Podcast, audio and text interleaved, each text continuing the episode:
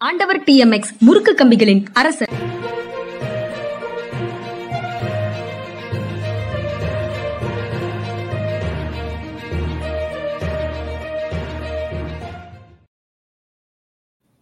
வணக்கம். இது மனிதா மனிதா நிகழ்ச்சி. அரசியல் திறனாய்வாளர் ஓய்வு பெற்ற ஐஏஎஸ் அதிகாரி திரு பாலச்சந்திரன் அவர்களை நிகழ்ச்சிக்கு வரவேற்பதில் பெரும் மகிழ்ச்சி. வணக்கம் சார். வணக்கம்ங்க. வணக்கம். சார் சுப்ரீம் கோர்ட்ல சில செய்திகள் இருக்குது இன்னைக்கு. அதுல மருத்துவர்கள் மீது சிகிச்சை பலனளிக்காமல் இறந்து போன நோயாளிகளின் உறவினர்கள் தொடுக்கும் தாக்குதல்கள் பற்றி ஒரு வழக்கு. அந்த வழக்கு வந்து ஒரு நோயாளி இறந்து போனதற்கு பிறகு அந்த சிகிச்சை அளித்த டாக்டர் மேல கொலை குற்ற வழக்குகளை வழக்கை பதிவு செய்தார்கள் அப்படிங்கிறதுல அந்த டாக்டர் தற்கொலை செய்து கொண்டார். அது தொடர்பாக அவர் கணவர் தொடர்ந்து தொடர்ந்து தொடர்ந்த வழக்கு உச்சநீதிமன்றத்தில் இருக்கு. விசாரணைக்கு ஏற்று ஒத்தி வச்சிருக்கிறாங்க. அதே சமயத்துல இந்த தாக்குதல்களை அவங்க கண்டிக்கவும் செய்யறாங்க இது எல்லா பகுதிகளிலையும் இருக்கு. சிகிச்சை பலனளிக்காமல் இறந்து போவது அப்படிங்கிறது ஒரு வகையில இயல்பானது. இன்னொரு வகையில நெக்லிஜென்ஸ் இருக்குதா அப்படிங்கிற கேள்வியும் அதுக்குள்ள இருக்கு. அந்த ரெண்டையும் எப்படி பேலன்ஸ் பண்ணுவாங்க? சிசிடிவி வச்சு ட்ரீட்மெண்ட் பண்ணணும்னு சொல்லலாம். எல்லா மருத்துவமனைகளையும் அதை கட்டாயப்படுத்தலாம். அதே சமயம் மருத்துவர்கள் வந்து அட்டாக் பண்ணுறத ரொம்ப கடுமையான முறையில் வழக்கப்படணும் அதுக்கப்புறம் அந்த சிசிடிவி வச்சு போலீஸும் இன்வெஸ்டிகேட் பண்ணிட்டோம் மருத்துவத்துறையில் உள்ள பெரியவங்களை வச்சு இன்வெஸ்டிகேட் பண்ணிட்டோம் உண்மையிலேயே நெக்லிஜென்ஸ் இல்லையா இருந்ததா? நெக்லிஜென்ஸ் இருக்குங்கிறது நிஜம்தான் சில இடங்களில். அதே சமயம் எல்லா விதமான கேரோடையும் பண்ணும்போதும் அவங்க வந்து இறந்து போகிறது அப்படிங்கிறது வந்து நடக்கத்தான் செய்யுது. இது சிகிச்சை வந்து ஆப்ரேஷன் வெற்றிகரமாக முடிஞ்சதுக்கு அப்புறமும் நோயாளி மரணம் அடைகிறதுங்கிறது நடக்குது.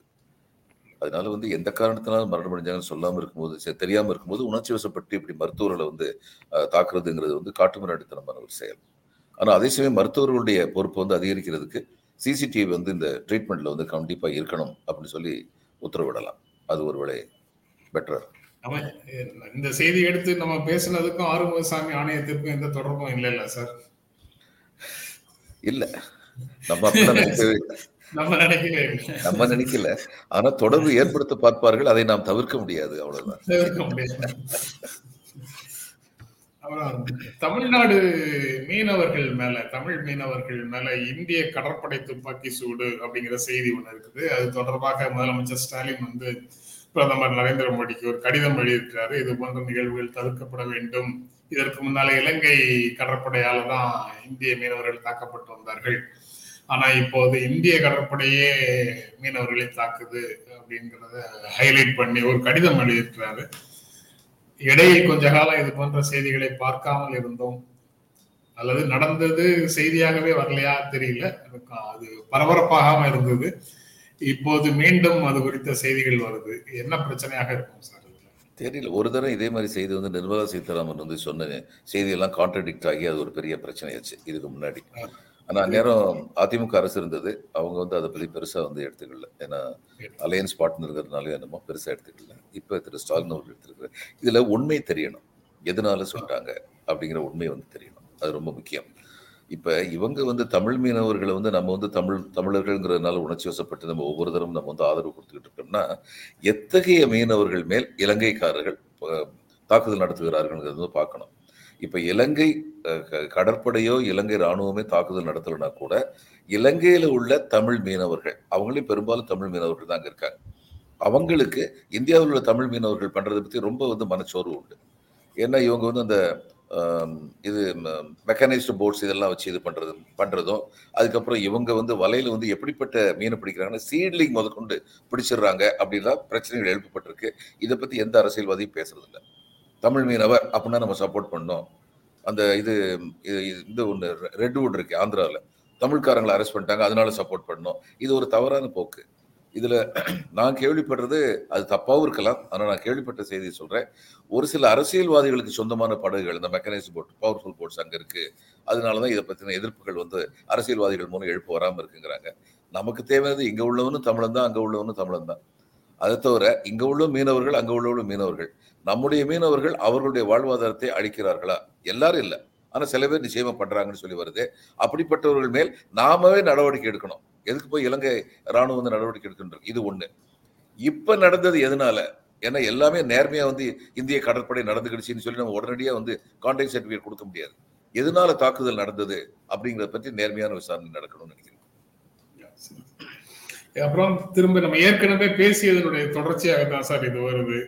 அஹ் கர்னூல்ல இந்திய ஒற்றுமை பயணத்தின் போது ஒரு முதிய பாட்டி வந்து ராகுல் காந்திய முத்தமிடுவதாக ஒரு படம் வந்திருக்குது. இன்னைக்கு நாளிதழ்களில் எல்லாத்துலயும் இருக்கு. அதே சமயம் கோவில் கோவிலாக பிரதமர் நரேந்திர மோடி பயணம் போயிட்டு இருக்கிறாரு அவர் வந்து கேதார்நாத் பத்ரிநாத் கோயில்களில் வழிபாடு நடத்திய படங்களும் வந்திருக்குது. அந்த மக்களோடு ராகுல் காந்தியும் கோவில்களில் கடவுளோடு நரேந்திர மோடியும் இருக்கிற படங்கள் தான் இப்ப அடிக்கடி பார்க்க முடியுது. அந்த ரெண்டையும் ஒப்- ஒப்- ஒப்பிடுவதற்கான ஒரு சூழல் வந்துகிட்டே இருக்கு. மத வழிபாட்டு தலங்களின் மேம்பாடு சுற்றுலாவை வலுப்படுத்தும் அப்படின்னு மத வழிபாட்டு தலங்களை சுற்றுலா ஸ்தலமாக மாற்றுவதற்கான வேலைகளை அது அது அந்த அளவுக்கு மேம்படுத்தக்கூடிய வேலைகளையும் அரசு செய்யும்னு பிரதமர் சொல்றாரு. இந்த கான்ட்ராஸ்ட எப்படி பாக்குறது ராகுல் ஏழையின் சிரிப்பில் இறைவனை காண்கின்றார். பிரதமர் இறைவனின் சிறப்பில் தன் பலத்தை உணர்கிறார். அவ்வளவுதான். வேற என்ன சொல்றது? அதாவது இந்த ரிலிஜியஸ் சர்க்கியூட் டூரிசம் சர்க்கியூட்டுங்கிறது ஒரு நல்ல கான்செப்ட் தான். ஆனால் அந்த கான்செப்ட் எப்போ வந்து வெற்றி பெறும் அப்படின்னா நேரு வந்து ட்ரை பண்ணார். புத்திஸ்ட் சர்க்கியூட் ஒன்று ட்ரை பண்ணார். ஏன்னா Buddhism is an international religion அதனால வந்து வெளி மாநிலத்தில் வெளி நாடுகள்லேருந்து வருவாங்கன்னு சொல்லி ட்ரை பண்ண இன்னும் அது ட்ரை பண்ணலாம் முயற்சி பண்ணலாம். ஏன்னா வியட்நாம் ஆகட்டும் ஜப்பான் ஆகட்டும் சீனாவாகட்டும் புத்திஸ்ட் வந்து நிறைய பேர் இருக்காங்க. அவங்களுக்கு இங்கே புத்தர் பிறந்த இடத்துலேருந்து ஆரம்பித்து சவுத் வரைக்கும் போகலாம் எங்கெங்கெல்லாம் புத்த மதம் எப்படியெல்லாம் இருந்தது எந்த வளர்ச்சி ஏற்பது அப்படியே சிலான் வரைக்கும் போகலாம் அவங்க வந்து அதுக்கான ஏற்பாடு இன்டர்நேஷனல் டூரிஸ்ட் கூட நம்ம லிங்க் பண்ணிக்கலாம். இது பலனுள்ளதாக இருக்கும். இப்போ இவர் பண்ணுறது வந்து ரிலிஜியஸ் சர்க்கியூட் அப்படிங்கிறது வந்து இந்த வெளிநாடு வாழ்ந்த இந்தியர்கள் வந்து தங்களுடைய குழந்தைகள் வந்து தங்களுடைய மதத்தை மறந்துடக்கூடாதுங்கிறதுக்காக வேண்டி வரலாம். வாய்ப்பு இருக்குது அப்படி வர்றதுக்கான இதான் டூரிசம் வந்து இதை பண்ணணும்னா இப்போ எனக்கு என்ன சந்தேகம்னா டூரிசம் என்கிற பெயரில் இவர்கள் இந்து மத கோள்களை மட்டும் புனருத்தாரணம் செய்து செய்து கொண்டிருக்கின்றார்கள். அதுக்கு ஒரு எக்ஸ்கியூஸ் தேடுறாங்க. எப்படி வந்து சாஃப்ட் ஹிந்துத்துவா பண்ணாமல் பாலிடிக்ஸ் பண்ண முடியாதுங்கிற பயத்தில் ராகுல் கோயிலுக்கு போனாரோ அது மாதிரி இவங்க வந்து தீவிரமான ஹிந்துத்துவா என்று முத்திரை குத்தப்பட்டால் அதனாலும் பாதகம் ஏற்படுங்கிறதுனால இதை இப்படி பூசி மெழுகுறாங்களோ அப்படின்னு சொல்லி எனக்கு வந்து தோன்றுது. அடுத்த செய்தி சார் பிரதமர் நரேந்திர மோடி தொடர்பானதுதான் ரொம்ப ஃப்ரீக்குவெண்டா அடுத்தடுத்து அடுத்தடுத்து குஜராத்துக்கு பயணம் போகிறார். மக்களுடைய வரிப்பணத்துல திட்டங்கள் அறிவிக்கப்படுகின்றன. அந்த கூட்டங்கள் நடக்குது. தேர்தல் இன்னும் அறிவிக்கப்படவில்லை. அது இந்த அறிவிப்புகளுக்காக தேர்தல் ஆணையம் காத்திருக்குதோ அப்படிங்கிற சந்தேகம் வருது.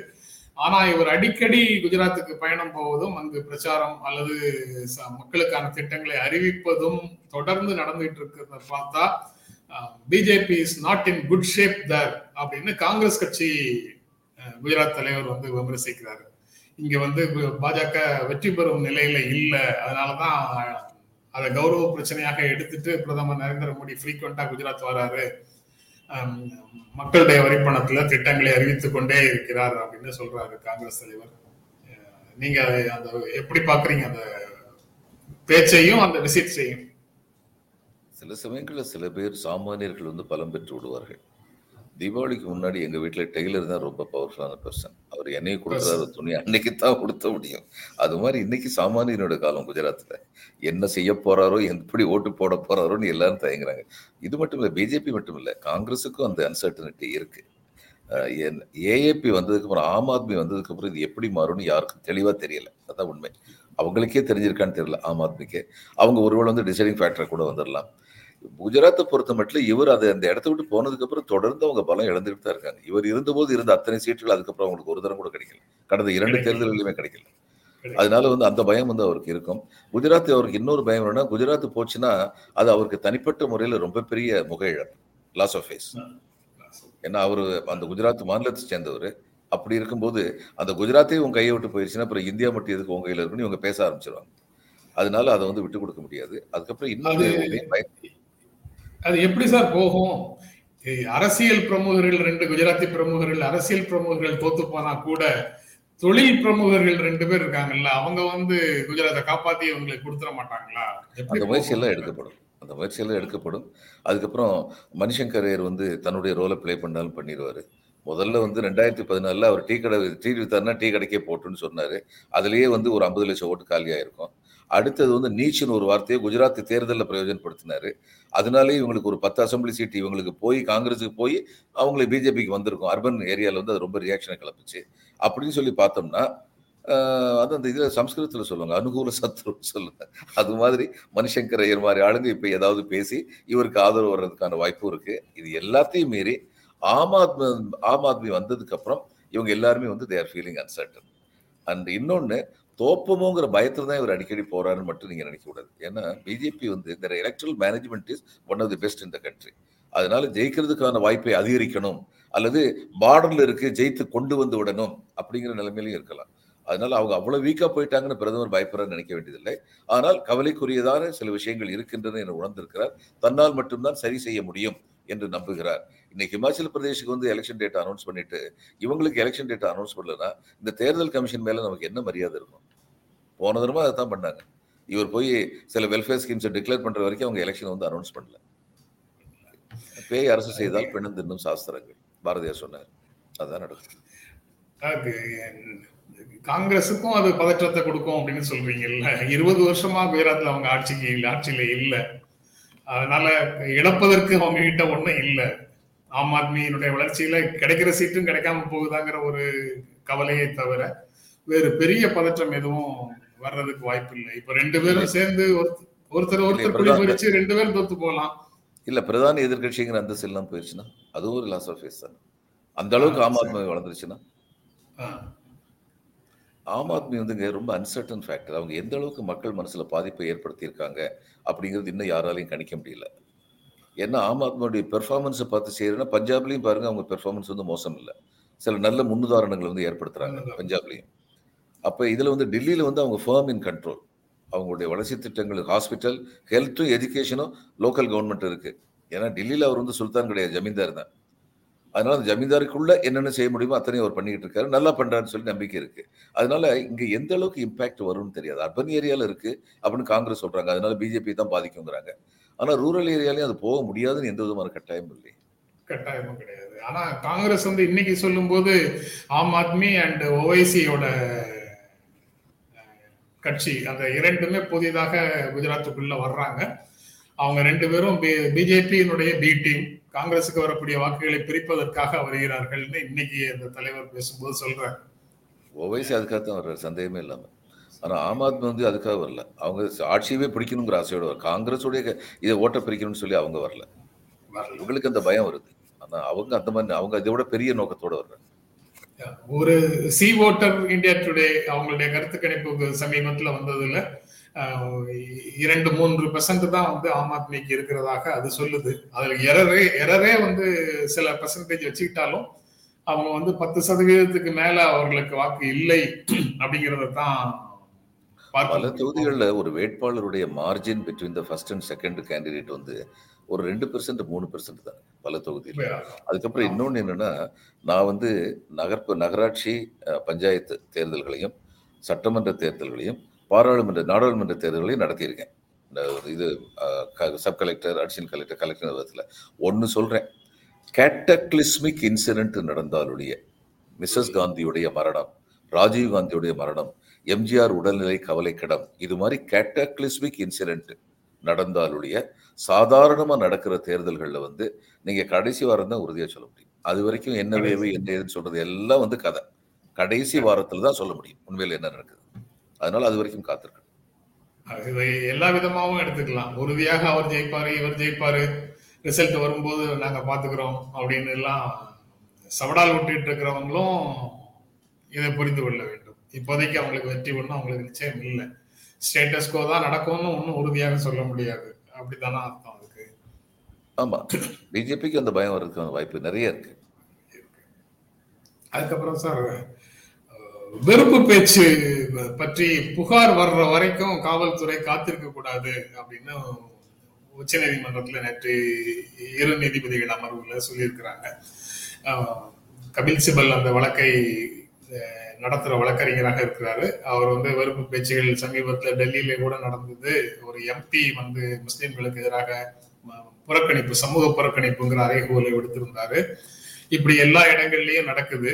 பல மாநிலங்கள்ல நடந்துகிட்டே இருக்குது. ஆனா நடவடிக்கைகள் எதுவும் எடுக்கிற மாதிரி தெரியல அப்படின்னு போட்டிருந்த ஒரு பிஐஎல் தொடர்பாக அந்த கேஸ் வந்து வந்திருக்குது. அதை விசாரணைக்கு எடுக்கிறாங்க. மிக கவலை தெரிவிக்கிறாங்க. அந்த நிலை நிலை குறித்து கவலை தெரிவிக்கிறாங்க. ஏன் இந்த மாதிரி நடக்குது? மதத்தின் பெயரால நாம எங்க போயிட்டு இருக்கிறோம் அப்படின்னு எல்லாம் கேள்விகளை கேட்கிறாங்க. எப்படி பாக்குறீங்க காவல்துறை வந்து யாராவது பேசின உடனே அவர்களே வந்து இது மத உணர்வை புண்படுத்தக்கூடியது அல்லது மக்களை பிளவுபடுத்தக்கூடியதுன்னு காவல்துறை நடவடிக்கை எடுப்பதற்கான வாய்ப்பு இருக்கா? எடுக்கணும். எடுக்கிறதுக்கான வாய்ப்பு இருக்கா அப்படிங்கிறது இட்ஸ் மில்லியன் டாலர் கொஸ்டின் எடுக்கணும். அதுக்கப்புறம் ஜனங்கள் மத்தியிலேயே இந்த வெறுப்புணர்வை வந்து ஆதரிக்காத ஒரு மனநிலை வரணும். ஒரு தரம் இதில் வந்து கொரமேட்டல் எக்ஸ்பிரஸில் நான் நேரம் ட்ரெயினில் போய்கிட்டு இருந்தேன். நம்ம சப் கலெக்டராக இருக்கும்போது எங்களுக்கு செகண்ட் கிளாஸில் தான் போக முடியும். அதுக்கு மேலே வசதி கிடையாது. அதனால் செகண்ட் கிளாஸில் போய்கிட்டு இருந்தேன்.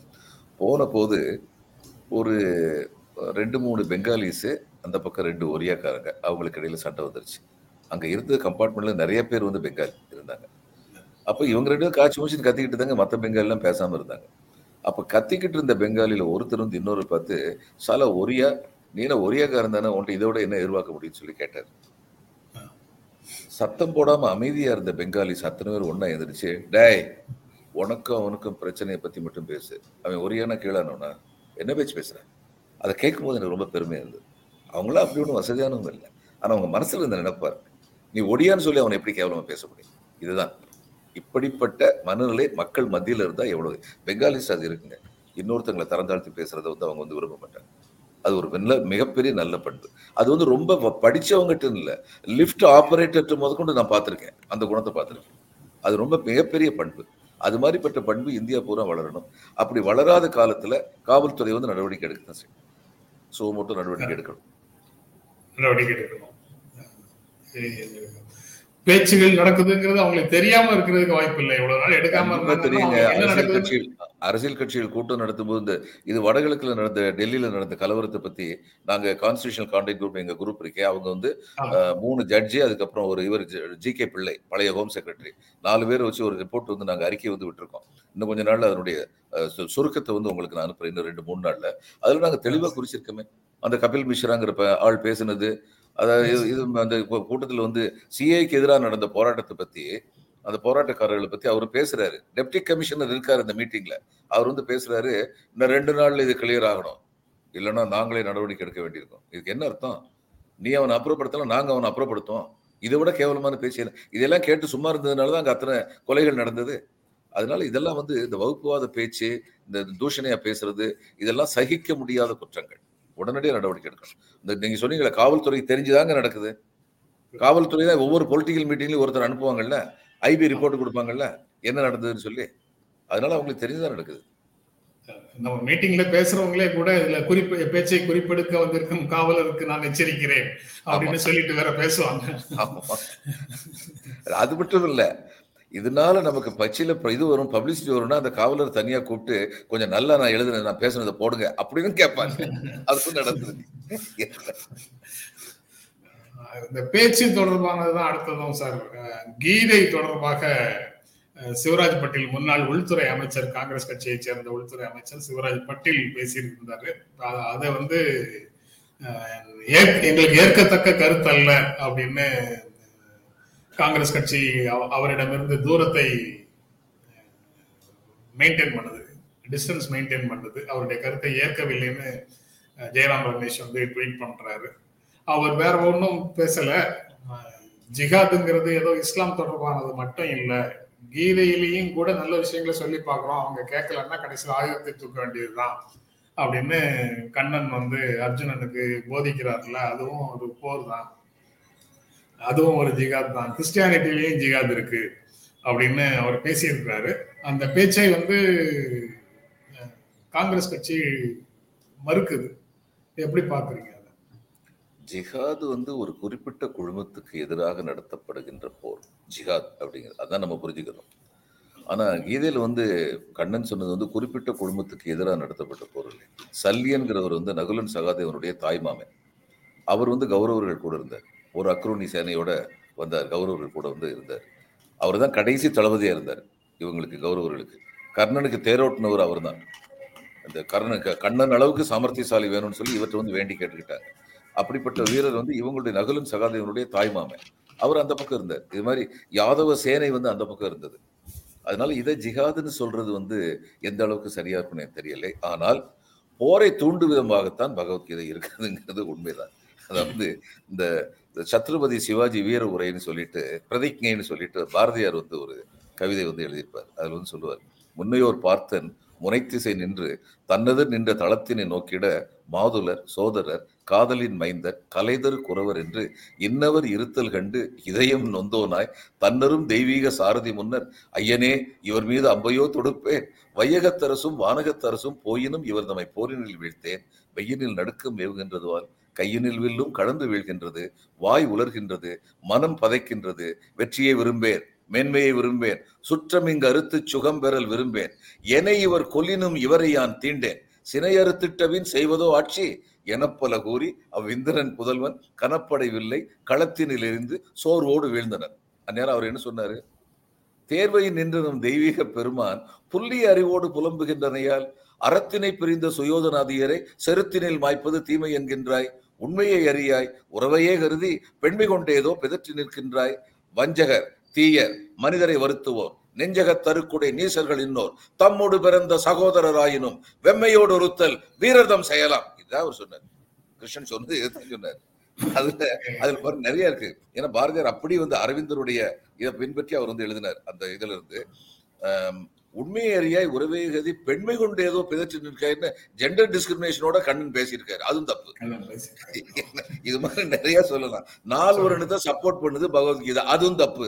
அதனால பகவத்கீதையை வந்து ஜெயராம் ரமேஷ் சொன்னதே ஏத்துக்க முடியாது. அது இந்தியா பூரா ஏற்றுக்கொள்ளத்தக்கதுன்னு சொல்ல முடியாது. பகவத்கீதை வந்து போரை தூண்டுறதுங்கிறதையும் மறுக்க முடியாது. அது போரை தூண்டுச்சு. கண்ணன் வந்து சொல்லலாம். எவ்வளவு முயற்சி பண்ணி பார்த்தே வேற வழி இல்லை. போரை தவறுன்னு சொல்லி சொல்லலாம். ஆனா போரைத்தான் தூண்டினார் கண்ணன். ஆனா அதை ஜிகாதுன்னு சொல்லி சொல்றது வந்து ஏற்புடையது அல்ல அப்படின்னு சொல்லி நான் நினைக்கிறேன். அது சொல்லை அந்த சொல்லை பயன்படுத்துறது முறையல்ல அப்படிங்கிறது தான். இது நான் எனக்கு பர்சனலா ஒரு அனுபவம் இருக்கு சார். நான் நியூஸ் எயிட்டீன்ல பணியாற்றும் போது மூன்று மதத்தை சார்ந்தவர்களையும் கூப்பிட்டு ஒரு நல்லிணக்கத்திற்கான ஒரு உரையாடல் அப்படின்னு நடத்தினோம். அப்போ ஒரு மதங்கள் வந்து அன்பைத்தானே போதிக்கின்றன ஆனா அதற்கு மாறாக விஷயங்கள் நடக்குதே ஏன் அப்படிங்கிற கேள்வியை வச்சு பேசிட்டு இருக்கும்போது மதங்கள் அன்பைத்தான் போதிக்கின்றனன்னு கிறிஸ்தவ மதத்திலிருந்து வந்தவரும் இஸ்லாமிய மதத்திலிருந்து வந்தவரும் ஏத்துக்கிட்டாங்க. இந்து மதத்தை ரெப்ரசன்ட் பண்ணி வந்திருந்த ஒரு துறவி தான் வந்திருந்தாரு. அந்த துறவி ராமகிருஷ்ணா மடத்தை சேர்ந்தவர்னு நான் நினைக்கிறேன். அவரு அவர் வந்து சிரிச்சுக்கிட்டே என்கிட்ட சொன்னாரு இந்து மதத்துல எங்க அன்பை போதிக்குது இந்து மதம்? கீதையில யாரு என்ன சொல்லியிருக்கிறாங்க? நல்லவனா இருந்தாலும் கெட்டவனா இருந்தாலும் எந்த பக்கத்துல நிக்கிறான்? நல்லவர் நல்லது நல்லவர்கள் பக்கம் நிக்கிறானா கெட்டவர்கள் பக்கம் நிக்கிறானா? அது உறவினர்களாயினும் உடன் பிறந்தவராயினும் நண்பர்களாயினும் அவன் எந்த பக்கத்துல இருக்கிறான்? அறத்துக்கு விரோதமாக அல்லது தர்மத்துக்கு விரோதமாக அவன் நின்னான்னா அவன் அழிக்கப்பட வேண்டியவனே அப்படின்னு தானே சொல்லுது. அது வந்து அன்பையா போதிக்குது. அதனால இந்து மதத்துல அன்பெல்லாம் போதிக்கல. அது வந்து அல்லது அழி அப்படிங்கிறது தான் சொல்லுது அப்படின்னு வெளிப்படையாக அந்த ப்ரோக்ராம்லயே சொன்னார். ஆக பூச்சி பூச்சிகள் எதுவும் இல்லை. அவர் பிளைனாவே சொல்றேன் கரெக்டா சொன்னார். இல்ல அது மட்டும் இல்லைங்க. இந்த மதங்கள் வந்து மத கோட்பாடுகள். இது ஏறக்குறைய நம்ம மார்க்சிசமா இருக்கட்டும் அது ஒரு கோட்பாடு தான் எந்த கோட்பாடுமே வந்து நல்ல கொள்கைகளை தான் சொல்லுது. பின்பற்றுபவர்கள் என்ன சொல்கிறாங்க அப்படிங்கிறது தான் பிரச்சனையே. மத தலைவர்கள் போப்பாண்டவர் தான் குருசேடு வாரஸ் ஆரம்பிச்சார். சிலுவை போர்களை வந்து தூண்டி விட்டார். போப்பாண்டவர் தான் தூண்டி விட்டார்.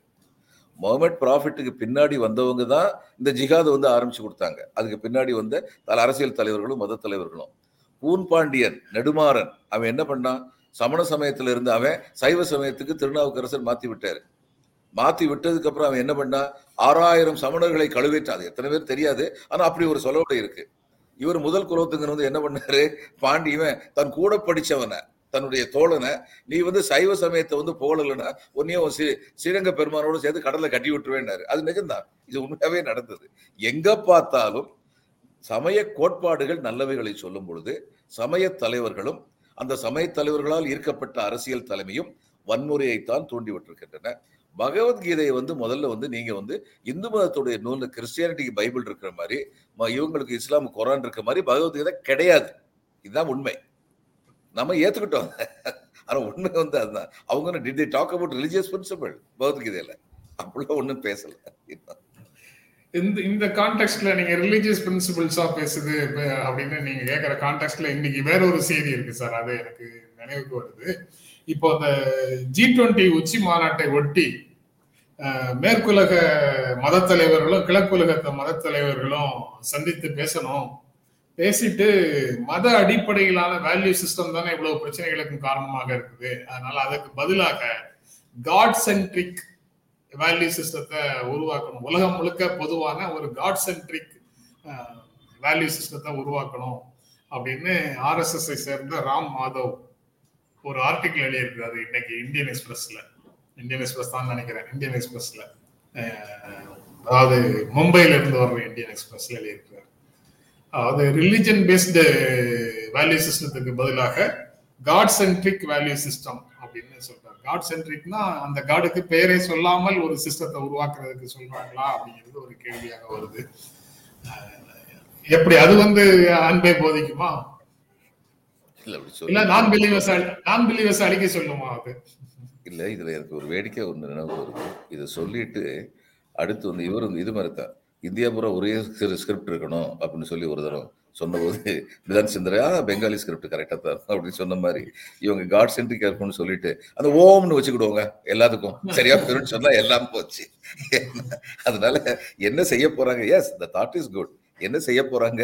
என்ன வடிவம் எடுக்க போகுதுங்கிறத பொறுத்து தான் பார்க்கணும் நம்ம அப்புறம் விசாரணை அறிக்கைகள் ரெண்டு வந்தது. அதுல ஆறுமுகசாமி அறிக்கை வந்து சசிகலாவை குற்றம் சாட்டுகிறது. அதனால அதிமுகவுக்கு இடையில அதிமுகவுக்குள்ள ஓபிஎஸ்க்கும் ஏபிஎஸ்க்கும் நடக்கக்கூடிய அந்த பனிப்போர்ல அல்லது பகிரங்க யுத்தத்துல இந்த சசிகலாவோடு இணைந்து அதிமுகவை கைப்பற்றும் முயற்சி அப்படிங்கிறது இப்ப நடக்காது. ஏன்னா சசிகலாவை அந்த அறிக்கை குற்றம் சாட்டி இருக்கிறது அதனால பன்னீர்செல்வத்துக்கு இது பின்னடைவா இந்த அறிக்கைகள் அப்படின்னு ஒரு கேள்வியை முன் வச்சு இன்னைக்கு ஒரு நாளிதழில் ஒரு செய்தி கட்டுரை போட்டிருக்காங்க.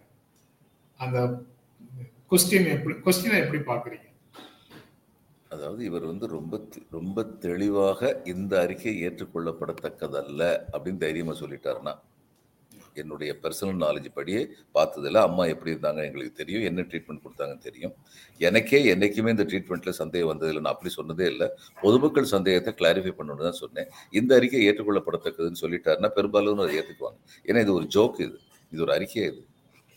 அருணா ஜெகதீசன் அறிக்கை வந்து பெரும்பாலும் அவங்க வந்து என்ன பாடுபட்டிருக்காங்கன்னு சொல்லி காமிக்குது. இதுல வந்து அப்படி இது. என்னங்க கன்சிஸ்டன்சி இருந்தது இந்த அறிக்கையில? எய்ம்ஸ் டாக்டர்ஸ் வந்திருக்காங்க. அவங்க வந்து சசிகலா முன்னாடி வண்டி போட்டு உட்காந்துருப்பாங்க அதனால இந்த அறிக்கையில் வந்து கொஞ்சம் கூட வந்து ஒரு நிதானமான ஒரு அறிக்கை இல்லை. ஆனா அதை சொல்லக்கூடிய தைரியம் பன்னீர்செல்வத்துக்கு இருந்ததுன்னா அவர் சசிகலா கூட சேர்றதுல வந்து எந்த இடைஞ்சலும் இருக்காது. பிளஸ் இன்னொன்னு சசிகலா சில அஹ், ஜெயலலிதாவுடைய ட்ரீட்மெண்ட்டை சூப்பர்வைஸ் பண்றதும் அதுக்கு பொறுப்பேற்றும் அவங்க பக்கத்துல சேர் போட்டு உட்கார்ந்து இருந்தது அமெரிக்கன் பிரசிடென்ட் மாதிரியும் எல்லாரும் அவருக்கு கட்டுப்பட்டு இருக்கிற மாதிரியும் ஒரு தோற்றத்தையே தான் அந்த அறிக்கையினுடைய எந்த பக்கத்து துண்டு எடுத்து பார்த்தாலும் சொல்லுது. ஆமா. அதாவது அவர். ரேஞ்சு கொண்டு போயிட்டார். ஆமா, ஆறுமுகசாமி அவங்கள அமெரிக்கன் பிரசிடென்ட் ரேஞ்சு கொண்டு போயிட்டு தமிழ்நாடு முதலமைச்சராக பதவியேற்று வைக்காம இப்போ வந்து சர்வதேச தலைவராக்கி ஆக்குற மாதிரி பேசுறாங்க இப்போ. உண்மையிலே. பிறகு சார் மத முறைப்படி திருமணம் நடக்காமல் மனப்பதிவு கூடாது அப்படின்னு சென்னை உயர்நீதிமன்றம் மதுரை கிளை வந்து ஒரு தீர்ப்பு கொடுத்திருக்கிறாங்க. அது ஒரு ஸ்பெசிபிக் கேஸுக்காக வந்த தீர்ப்பு. பட் அதை ஜெனரலைஸ்டா பார்க்கணும்னா அது வந்து பதிவு திருமணம் அப்படின்னு நம்ம சொல்றது வந்து திருமணம் அல்ல அது போலி சான்றிதழ்னு சொல்லிடுவாங்களோங்கிற அச்சம் அதுக்குள்ள வருது. அது போல சீர்திருத்த திருமணங்களே செல்லாதுன்னு சொல்லிடலாமே. செல்லாதுன்னு சொல்ற மாதிரி அதுக்கான மாதிரி சட்ட திட்டத்தை இங்க அப்படித்தான் இருந்தது. ஒரு காலத்துல அப்படித்தான் இருந்தது. திரு அண்ணாதுரை அவர்கள் கொண்டு வந்த முதல் சட்டங்களில் ஒன்று இந்த சீர்திருத்த திருமணம் செல்லுபடியும் அதுலேயும் வந்து ரொம்ப வேடிக்கை. இவர் கண்ணன் வந்து இதில் நம்ம ஃபாரின் சர்வீஸில் வந்து ரொம்ப நாள் இருந்தார் external அஃபேர்ஸில் he was not a foreign service officer he was a lawyer கடைசியாக நமீபியாவில் இருந்தான்னு நினைக்கிறேன். அவர் அண்ணாவை பற்றி பயோகிராஃபி எழுதியிருக்காரு எம்ஜிஆரை பற்றியும் பயோகிராஃபி எழுதியிருக்காரு. அதில் இந்த விஷயத்தை வந்து குறிப்பிட்டு சொல்லுவார். அதில் வந்து என்னென்னா அண்ணா வந்து அதில் இது எப்படி கொண்டு வந்தாங்கன்னா இவங்க இல்லாமல் மதச்சடங்குகள் இல்லாமல் தாலி கட்டி கொண்டாலே அது வந்து செல்லுபடியாகும் திருமணம் தான் அப்படின்னு சொல்லி சட்ட வரைவு கொண்டு வந்தபோது அவர் வந்து சொன்னாராம் "இதை காமிச்சிருங்க ஒரு தரம்னு சொல்லி சொன்னாராம். அதாவது இந்த பெரியார் வந்து படிக்காதவர் ஆனால் அவருடைய நுண் நுண்ணறிவு என்னங்கிறது இதுலேருந்து நல்லாவே தெரியுது. அவருன்னு சொன்னார் அதை பார்த்துட்டு இந்த தாலி கட்டுறதே பெண் அடிமைன்னு சொல்லி சொல்லிட்டு இருக்கேன் அப்புறம் தாலி கட்டணும்னு கட்டாயப்படுத்தினா இதில் என்ன சீர்திருத்த திருமணம் இருக்குது அப்படின்னா அவர் கொண்டு ஒன்று அதிகாரி முடிச்சானா ஒன்று இவர் பெரியார் சொன்ன சீர்திருத்தம் வந்து மத கோட்பாடுகள் வழிமுறைகளை பின்பற்றாமல் தாலியை கட்டியோ கட்டாமலோ திருமணம் நடந்தால் அது சீர்திருத்தம். அண்ட் பப்ளிக் ஆர் அதுக்கு அவர் சொன்ன காரணம் நான் தாலியை கட்டாதுன்னு சொன்னால் நாளைக்கு நம்ம பொம்பளை பிள்ளைங்க என்ன விவரம் இல்லாமல் தாலியை கட்டாமல் என்ன கல்யாணம்னு கேட்பாங்க. அப்படி விருப்பப்படுறவங்க கட்டட்டும். சீர்திருத்த மனப்பான்மையில் வந்து நல்லா படித்த வந்த பிள்ளைங்க எனக்கு தாலி தேவையில்லை நினச்சாங்கன்னா அவங்க தாலி இல்லாமல் கல்யாணம் பண்ணிக்கிட்டோம். அதனால இது அப்படி இருக்கணும் அப்படின்னு சொன்னாங்க எவ்வளவு இது ரொம்ப நுட்பமான ஒரு விஷயம். அது மாதிரி பட்டதே இன்னைக்கு வந்து ஒண்ணுமில்லாம ஆக்கிடுவாங்களே இந்த இந்த இந்த இது வந்து இது வந்ததுன்னா? இது ஐ ஐ டோன்ட் திங்க் இந்த ஒரு ஸ்பெசிபிக் கேஸை இவங்க இப்படி ஜெனரலைஸ் பண்ணி தீர்ப்பு சொல்லிடக்கூடாதுன்னு நினைக்கிறேன். இது வந்து நீதிமன்றங்கள்லயும் என்னென்ன சூழல்ல என்னென்ன மாதிரி டெவலப்மெண்ட் சமூகத்துல நடந்திருக்கு அப்படிங்கறதை பற்றிய புரிதல் இல்லாமல் பழங்காலத்துக்கு எடுத்து செல்றது மாதிரி இருக்கு. இந்த ஸ்பெசிபிக் கேஸுக்கு சொன்னாங்கங்கிறது ரைட்டு ஜமாத் நம்பர் சொல்லணும். ஜமாத்தை பற்றிய டீட்டெயில்ஸ் கொடுக்கணும். உண்மையிலே நடந்ததான்னு சொல்லணும். பதிவுங்கிறது வந்து இதை பற்றி மட்டும் இதை பற்றி மட்டும் தீர்ப்பு சொல்லிட்டு ஓஞ்சிருக்கணும். இது பிரச்சனை என்னன்னாங்க நம்ம கொஞ்ச நாளைக்கு முன்னாடி பேசும் இந்த அரசியல் தெருவிலையும் சினிமா கட்சிக்கா சினிமாக்காரங்கிட்டையும் அவங்களுக்கு தெரியாத விஷயமே இல்லைங்கிற மாதிரி போய் கேள்வி கேட்குறாங்களே அது எந்த அளவுக்கு தப்போ? அது மாதிரி நீதிபதிகள் வந்து எனக்கு எல்லாமே தெரியும். நினைச்சுக்கிட்டு தீர்ப்பு சொல்றதும் தப்பு தான் யாரா இருந்தாலும் எப்பொருள் யார் யார் வாய் கேட்பினும் அப்பொருள் மெய்ப்பொருள் காண்பதறிவு. அவ்வளவுதான். இந்த ஸ்பெசிபிக் கேஸ் பையன் வந்து என்னை கடத்திட்டு போய் ரெஜிஸ்டர் ஆஃபீஸ்ல கையெழுத்து வாங்கிட்டான். அதனால அந்த திருமணம் செல்லாது. அப்படி எனக்கு மற்றபடி திருமணமே நடக்கல. அப்படின்னு அந்த பொண்ணு வந்து கேட்கறதுனால வர்ற ஜட்ஜ்மெண்ட் இதை புரிந்து கொள்ள முடியுது. ஆனா அதுக்கு கண்டிஷனாக மத அடிப்படையிலான சடங்குகளோடு கூடிய திருமணம் நடந்தால் மட்டும்தான் பதிவு செல்லும். பதியவே செய்யணும் சொல்றது. ரொம்ப ஜாஸ்தியா இருக்கு. ரொம்ப ஜாஸ்தி இல்ல. தேவையற்ற ஜாஸ்தியா இருக்கு. தேவையற்றது அப்புறம் ஜீரோ சார். ஜீரோ ஓவரில் ஸ்பெசிஃபிக்காக இந்த கேள்விகளும் வரல. அதனால நான் வந்து அந்த பேப்பரில் படிக்கும்போது எக்ஸ்பிரஸில் தான் ஒரு கோட் பார்த்தேன். Commerce change the fate and genius of nations அப்படின்னு அந்த கோட் சொல்லுது. வணிகம் வந்து ஒரு நாட்டின் நாடுகளின் திசைகளை விதிகளை மாற்றுது அப்படின்னு சொல்றாங்க. அப்படின்னு சொல்லுது அந்த கோட்டு அதை எப்படி பாக்குறீங்க அது ரொம்ப சரியான வேடுங்க ரெண்டாயிரத்தி ஐநூறு ஆண்டுகளுக்கு முன்னால் தமிழர்கள் கடலோடிகளாக இருந்த ஒரே காரணத்தினால் தான் தமிழ் உலகறியப்பட்டது. தமிழ் செம்மொழிங்கிறதுல உண்மை. ஆனால் அதனால தமிழ் உலகறியப்படவில்லை. இவர்களுடைய கமர்ஷியல் ஜீனியஸ்னால தான் வணிகத்திறனின் காரணமாக கடல் கடந்து வணிகம் செய்யும் அந்த திறனின் காரணமாகத்தான் தமிழ் உலகறியப்பட்டது. அதே மாதிரி காமர்ஸ் வந்து கொஞ்சம் கொஞ்சமாக வந்து ஆளுங்களை வந்து இன்னும் இன்னும் புத்தி கூர்மையுள்ளவர்களாக மாற்றிக்கொண்டே இருக்கும். கான்ஸ்டன்ட் சென்ஸ் ஆஃப் இனோவேஷன் வந்து காமர்ஸுக்கு வந்து தேவை. இப்போ இது வந்து எங்கள் அப்பா வந்து இது இது பண்ணுவாங்க வியாபாரம் பண்ணுவாங்க. அவங்க ஒரு நாள் சிரிச்சுக்கிட்டே என்கிட்ட சொன்னாங்க. எப்படி விலை நிர்ணயிக்கணுங்கிறது வந்து வர்ற ஆளை பொறுத்து அப்படின்னு எவன் உணர்றானோ அவன் தான் கெட்டிக்காரன். இப்போ கண்ணாடி கடையில் வந்து ஒருத்தன் கண்ணாடி வாங்க வர்றான்னா அவனை பார்த்துட்டு உனக்கு மொத்த செலவு நானூறுரூவா இருக்கு. அவன் கேட்குறதுக்குன்னா கண்ணாடி அறநூறுரூவா அப்படின்னு சொல்லி சொல்லணும் ஓலாவத்தை சேர்த்து. அவன் மொத்தத்தில் அதிர்ச்சியே இல்லாமல் இருந்ததுன்னா ஒரு பக்கத்துக்குன்னு சொல்லணும். அப்போ அறநூறு ஆயிரத்தி இரநூறு ஆயிரம். அதுக்கப்புறம் அதிர்ச்சி இல்லாமல் இருந்தாங்கன்னா அப்புறம் ஃப்ரேம் எக்ஸ்ட்ராங்க அப்படின்னு சொல்லி சொல்லணும். இதுதான் வியாபாரம். இதான் ஜீனியஸ் அப்போ எவனாவது ஒருத்தர் அப்ஜெக்ட் பண்ணிட்டான்னா டக்குனு அங்கே நிப்பாட்டிடுவாங்க. என்னங்க அப்படின்னா ரெண்டுக்கும் சேர்த்து ஆயிரத்தி ஐநூறுங்க ஃப்ரீ ஃப்ரீயாக தான் கொடுக்குறோம் அப்படின்னு நிப்பாட்டிடணும். வாங்குறவனுடைய சக்திக்கு தகுந்தபடி தான் லாபம் இருக்கு அப்படிங்கிறது ஒரு பிரின்சிபிள் இன் காமர்ஸ் இது வந்து நான் எசென்சியல் கமோடிட்டிஸுக்கு பொருந்தணும். எசென்சியல் கமோடிட்டிஸுக்கு பொருந்தக்கூடாது. அரிசிக்கு வந்து வாங்கக்கூடிய விலையை நம்ம பண்ணிடக்கூடாது. But this is just one example இன்னைக்கு பாருங்க இவங்க பிரிட்டிஷ்காரங்க வந்து வியாபாரிகளாகத்தானே வந்தார்கள். வந்து உலகே ஆட்டாங்க அதனால இது இந்த கூற்று மிக மிக உண்மையான கூற்று. சந்தேகமே இல்லை. அவ்வளோ அதுதான் சார். அந்த ஒரே ஒரு செய்தி தான் நிகழ்ச்சியில நீங்க கலந்து கொண்டு கருத்துக்களை பகிர்ந்து கொண்டதற்கு எங்கள் நெஞ்சார்ந்த நன்றி. வணக்கம் வணக்கம் வணக்கம் சார் நண்பர்களே நீங்கள் தொடர்ந்து கொடுத்துட்டு இருக்கிற ஆதரவுக்கும் எங்கள் அன்பும் நன்றியும். மீண்டும் சந்திப்போம். நன்றி வணக்கம்.